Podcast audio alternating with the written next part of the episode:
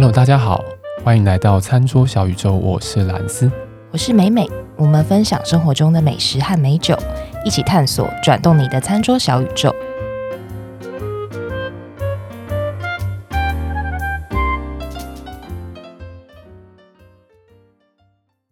我们美美今天要介绍的一间餐厅呢，它又跨出了大台北地区。是的，我们今天要去桃园中立。桃园中坜，对，是一间什么样的餐厅啊？它是一间叫做江家羊肉，羊肉，羊肉，羊肉炉，羊肉炉。但是它的羊肉炉不是那种一般羊肉炉汤颜色是深的那种，它是清澈透明的汤。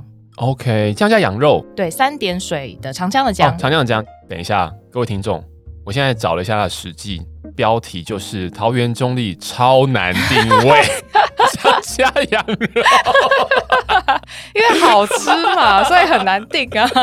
好啊，它这真的有点难定啊。欸、不是，但是比起我之前介绍的餐厅，好定很多，对不对？好定很多。哦、好，对大家莫惊慌，莫惊慌。OK OK，好，我先介绍一下它的地理位置。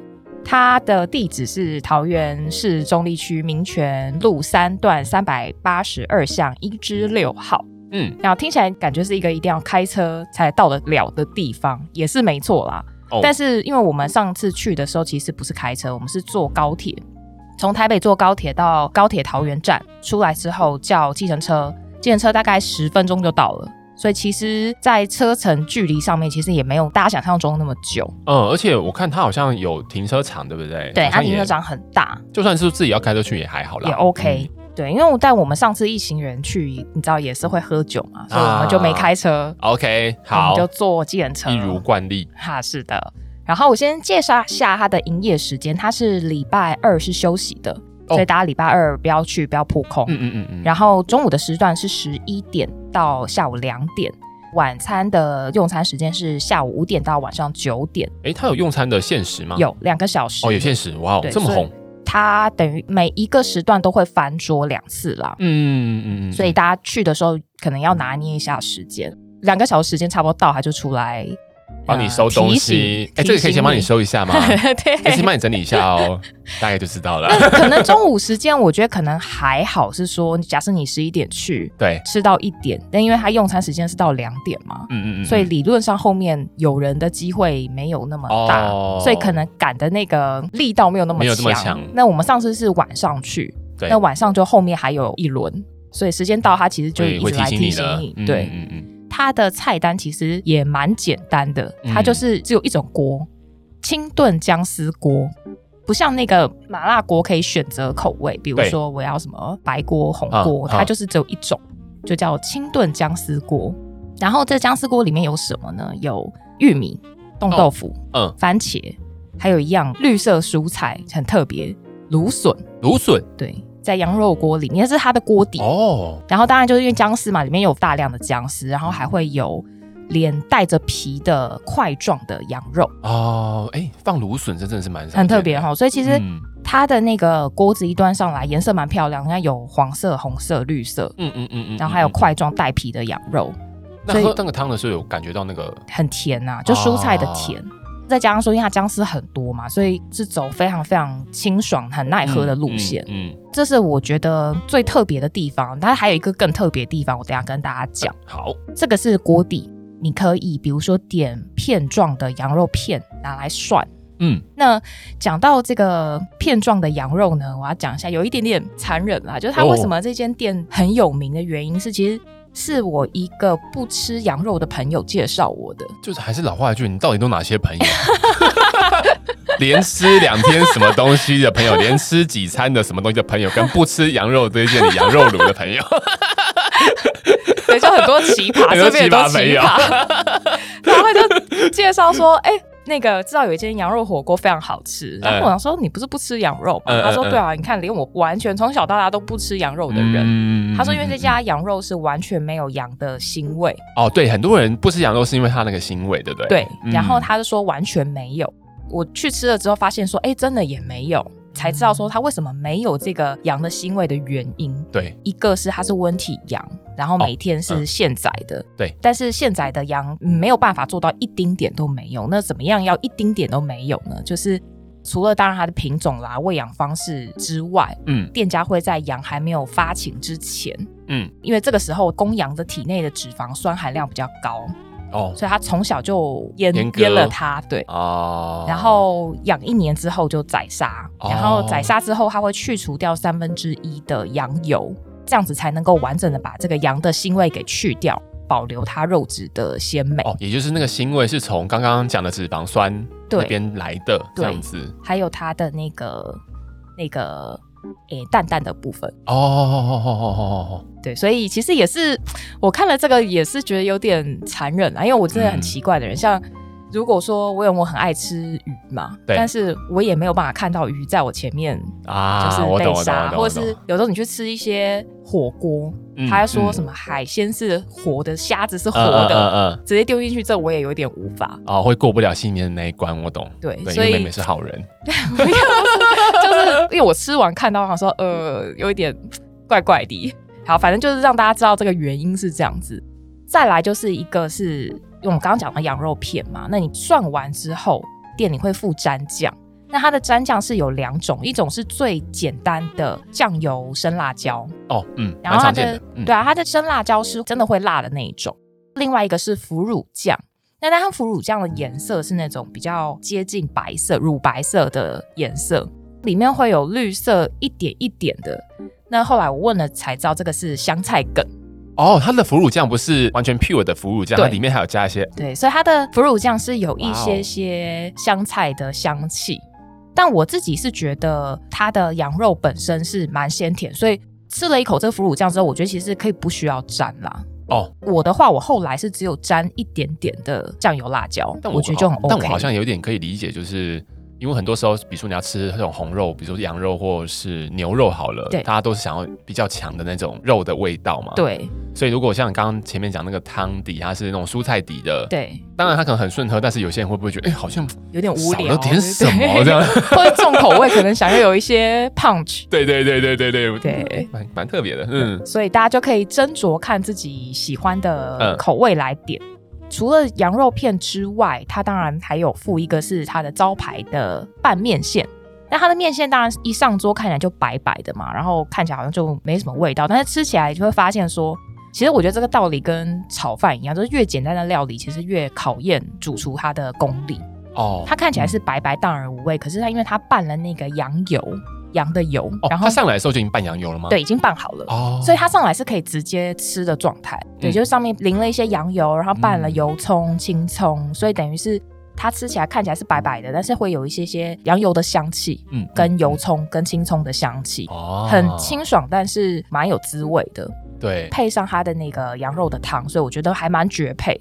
如果说要吃主食的话，就可以建议点它的面线。嗯，还有一个是假设如果大家有订到位的话啦，建议大家在电话里面就先跟店家讲，先预定对说要羊五花，就是羊的三层肉。呃，羊的三层肉，哇，真的其实蛮不常见的。对，蛮不常见的，名称就羊五花。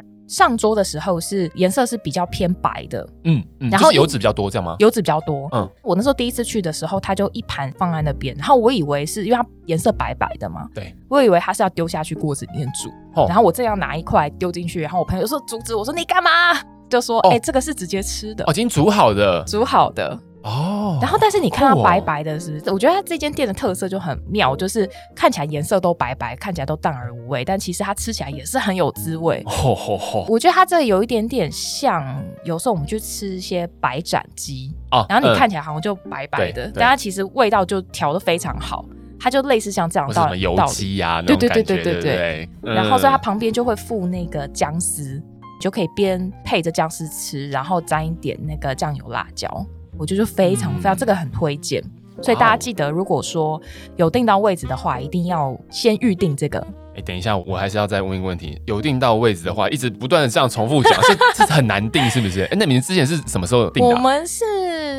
两个礼拜前订的，哦，那也还 OK 啦，吼，还 OK 啦，还可以接受。但因为我们订的时间又是比较热门，我们是订周六的晚餐时间。周六的晚餐时间，然后两个礼拜前，对，还行，还行，对，我觉得还可以，嗯。嗯、没有到那么夸张。对对对对对。除了这个限量，就是你一定要在定位的时候先讲之外，还有一个，嗯，叫做羊的脸颊肉。哦，对，脸颊肉。然后它最酷的地方是，它会附上羊的眼窝，眼窝而已，不是眼睛那个眼珠就对了，欸、对对对，羊 的眼窝。所以如果敢吃的话，可以吃吃看，因为它羊的脸颊肉它是有脆脆跟 Q Q 的感觉，对对，比较有嚼劲的，对，比较有口感的。对，嗯，如果假设跟三层肉比起来，它是比较扎实一点点。但它用还蛮多汁，然后也是一样没有那个羊的腥膻味。它也是上来就是白白的这样吗？对，就是也是已经处理好的，对，处理好的，是让你放进去就可以直接吃啊。所以也是一样，定位的时候就记得要先讲，不然现场再讲是没有的。OK，所以刚刚两道菜，一个是五花肉，对，一个是羊的脸颊肉，羊的脸颊肉，这都要事先跟店家说这样子。对，没错。你以为说它只有锅只有这些吗？没有，它很厉害是它的热炒类。啊、哦，羊肉的热炒，嗯，非常好吃。这一家因为它的汤是以很多蔬菜为基底嘛，嗯、那同样它的热炒也是以蔬菜为主角之一。它很厉害是说，它用各种的蔬菜去炒羊肉，比如说有芹菜羊肉、空心菜羊肉，这个还蛮常见的。还有一个小白菜羊肉，我觉得最特别的是香根羊肉，香根。根是那个根茎叶的，对，根茎叶的根。哦，香根羊肉。其实它是香菜羊肉。呃，但这个非常好吃。其实我本身是香菜的爱好者，哎，不要打我，对，各位听众不要打我，我是香菜的爱好者。对，但是讲香根这个就有点陷人于不义，你知道吗？对对，就点来就发现是香菜，因为台湾不吃香菜也真的是还蛮多的？他可能怕写香菜，大家会吓到，直接不点了。这样再点上来看到是香菜，更气吧？傻眼。但它的香菜很妙的是说，我们一般看到那个香菜是细细小小的，对不对？对对对。可是它的香菜羊肉是它的根的粗细度有一点点像，嗯、大家不知道有没有吃过那个白苋菜？哦，哎，那蛮粗的，蛮粗的，所以它是比较大只版的香菜。哦，已经类似有点像蒜苗的那种。的大小哦，但是它的香菜的香气啊，如果跟那种我们一般吃那种细小片的那种比起来，嗯嗯嗯，我觉得它的那个香菜的讨厌香菜的人可能比较能够接受。哦，味道没有这么强强烈就对了，对，它呃还是保留了香菜的清香，嗯，因为我们几乎每一个我们除了小白菜没点之外。芹菜、羊肉、空心菜、香菜，我们都点了。那我觉得香菜是我最喜欢的，嗯、然后芹菜也很棒。芹菜它选择用那种很粗的芹菜的接近根部，嗯嗯，所以它的那个芹菜又会很脆，嗯嗯嗯。那但是它又不会老，所以它你吃起来，哎、欸，有羊肉，它又有脆脆的口感，所以它在嘴巴里面层次还蛮多。所以这个是我觉得热炒我很推荐，大大家可以吃，尝试、吃，不管是呃芹菜羊肉、香菜羊肉，然后或者是空心菜羊肉，这三个我们都有点，都很棒，非常棒，所以大家可以试试看。再来就是要讲，那我们要喝什么呢？进到喝酒部分之前，我还是想要再讲一件事情，就是像刚刚整个听下来啊，你看哦，这间店。它的羊肉的料理都是以清淡的东西去做辅助，对，好，比如说羊肉火锅的汤是蔬菜的汤，对，姜丝，对，姜丝等等的，然后它的帮你处理好的熟食的羊肉，它也是很简单的，它也没有再有太多调味。调味的东西嘛。再加上它用蔬菜来当做这个热炒的主角，对，真的就是完全可以去类推出说，哇，这个羊肉的可能它的肉味或它的腥味真的很低，甚至没有，所以才有办法这样子做到。对，这真的是蛮少能够在市面上才能看到的一种做法。对对，所以它所有的调理方式，除了当然热炒，它还是偏有一些有吗？有油对，或是有些有炒一点点沙茶，嗯嗯嗯嗯，但是它的青菜的甜味还是蛮。明显的，很耐吃啊，我觉得。对啊，感觉用想象就已经觉得这间羊肉店真的是很与众不同哎。对，因为像我平常是吃这种锅类，不知道可能小时候大家会讲说，哎、欸，你吃那种小火锅啊，就尽量不要喝汤啊，汤什么高钠还是什么的啊。所以我吃火锅，我汤喝的比较少，但是吃这一家的，我就一直喝，猛喝，狂喝。没有，应该还是有点辣啦，对对对，还是小心。但就很鲜甜啊，就可能也姜丝也多，哦、所以你就喝起来你就觉得哎、嗯嗯嗯欸、很舒服。但是它这个难度就在于说酒的部分啦。哦，对了，酒，对，酒要来了、嗯。对，因为我们常常会觉得说，哎、欸，羊肉这种红肉东西好像怎么搭？对，到底要怎么搭？而且它又是走清淡路线、清爽路线。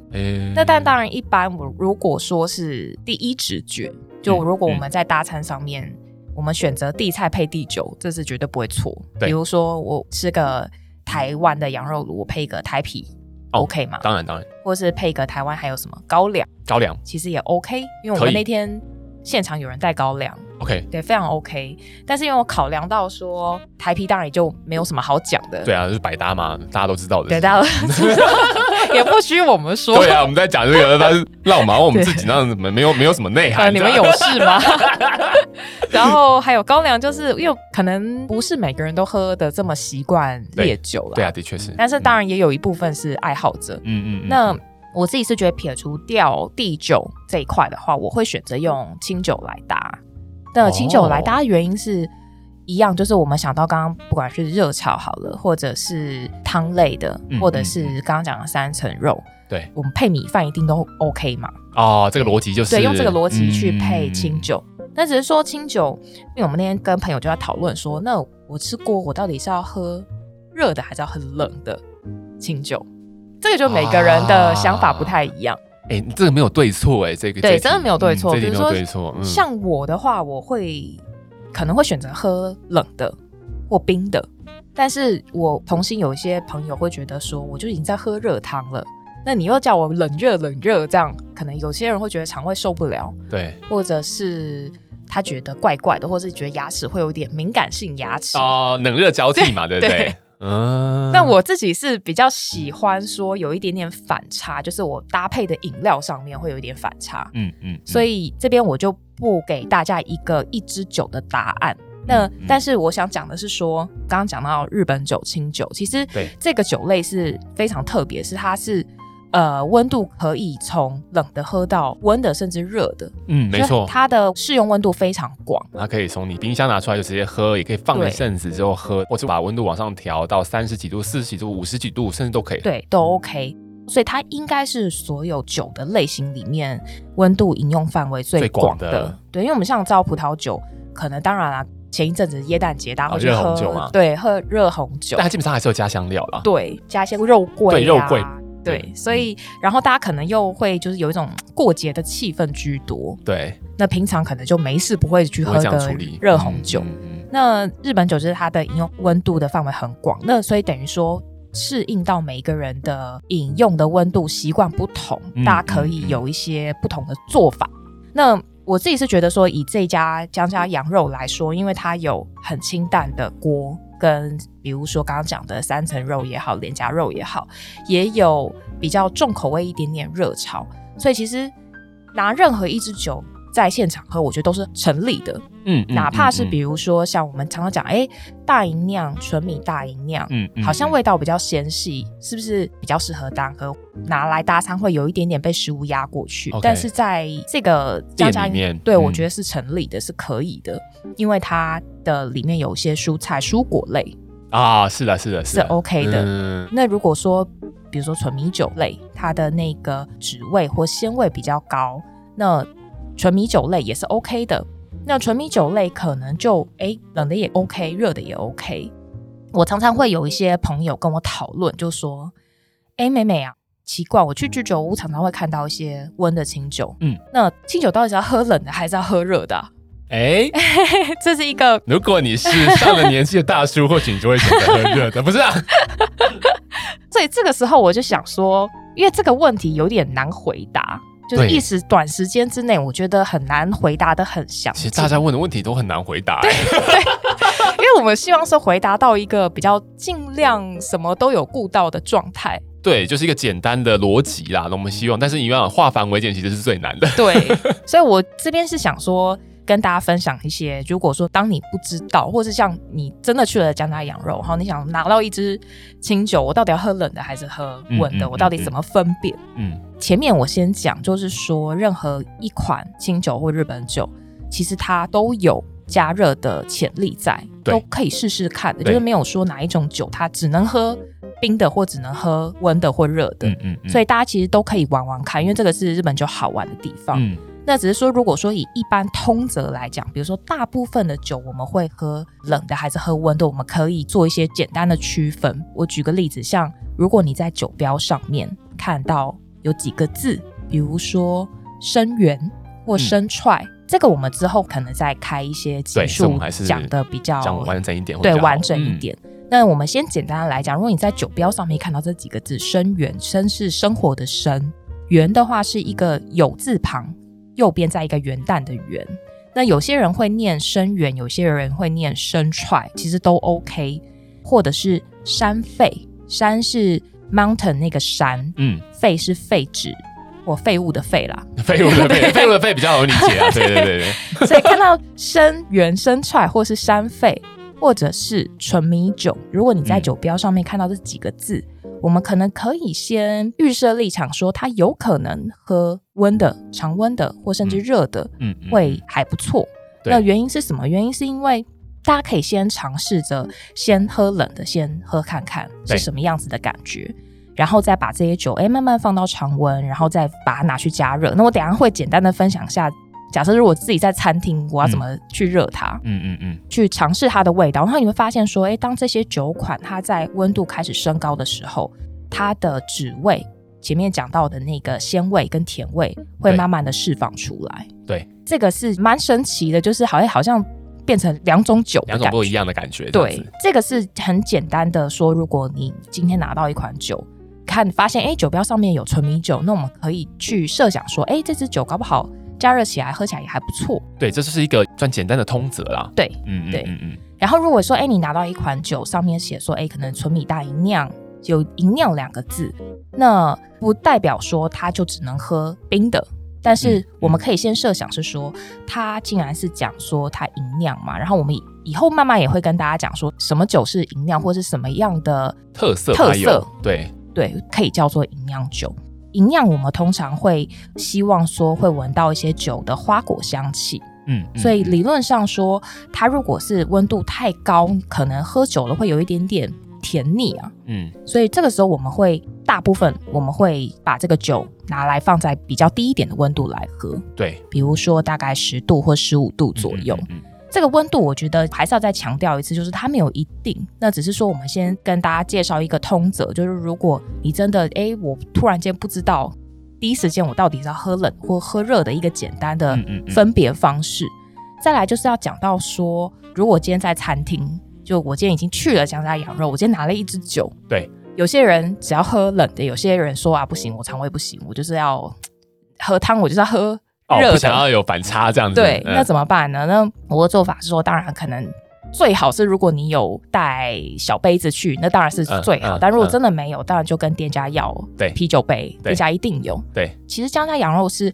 大部分去，因为是一整桌的菜，所以人数也会比较多一点。嗯嗯。那一支酒冷的倒下来之后，剩下的酒，如果说有些人想要喝温热的时候，嗯，再跟店家要一个大碗跟热水。哦，隔水加热，对，把瓶子放在碗里面去隔水加热。哦，然后至于热到什么程度呢？就是你把这个酒拿起来，你用手摸它，就是好像有一点烫，嗯、就好像有一点你手没有办法握住它，超过三秒，嗯嗯、差不多这样子的温度，嗯嗯嗯、你先把它倒出来，然后慢慢去。品尝它，让这个温度渐渐的回到室温，去感受它的变化。嗯，假设如果说我们只有带一支酒，然后有些人要喝冷的，有些人要喝温热的，嗯，我是建议可以用这样子的做法，就是就地取材啦。对啊，算是比较克难一点，但至少你也不用带这么多东西在手边嘛，对，对不对？对。但如果有些人觉得说啊，好麻烦哦，那就 那那就那就管他，你喝冷的，嫌麻烦就不要喝热的，嫌麻烦就喝冷的。对啊，所以我觉得之后就还想再跟大家分享多一点跟日本酒相关的一些东西，嗯、然后只是说，因为那天刚好有朋友就问有这样子的，因为我们刚好现场就是有一支清酒，啊、然后大家就不知道怎么处理它。啊。喝温热的人就想喝嘛，你总不能跟他说说，哎，你不要喝，你不要喝，对，说不出来。所以我们最后就是用这样的方式去处理，嗯，就分享给大家。对啊。稍微总结一下刚刚美美分享那个酒的这个部分啊，所有酒都是有加热的潜力的。对，那只是说，如果以一个通则来讲的话，纯米酒和生踹是可以比较优先去考量的。对对，加热的这个部分来讲，那如果回到呃另外一个部分，刚刚美美也有提到有银酿字眼的，对，不管它是纯米大吟酿啊，或是吟酿纯米吟酿等等，还有吟酿字眼的话。我们会比较期待的是它的花果香气，所谓的比较近代一点的香气嘛，比较当代当代一点的香气，比较讨喜一点。你要讲新潮，要讲新潮，又突然又觉得自己老派起来。没有，所以呃，如果是看到“银亮”这个字眼的时候，我们通常会希望有的是它的花果香，比较讨喜的这样的元素。那我们就会希望说，它的最佳表现可能会是在温度相对比较低的地方，但它不代表不能够加热，这就是日本酒的有趣之处。对，所以大家如果当然闲来无事也可以。一支酒拿来玩啦，对啊，玩一下，从五度玩到五十五度都 OK。对，然后你喝完，你刚好就进入梦乡了，这样 直接登出。直接 对，所以在家里面玩就好了，好吗？喝酒要理性啊，理性饮酒，好不好？拜托。好啦，那我们今天介绍的节目就到这边喽。嗯，那如果喜欢我们的节目的话呢，也欢迎把我们的节目分享给其他的人。然后我们也有脸书以及 IG 的账号，我们会把呃我们上片的资讯以及我们在节目里面讲到的内容呢，都放到我们的平台上面，欢迎各位去追踪。然后也请给我们五颗星。锵锵锵。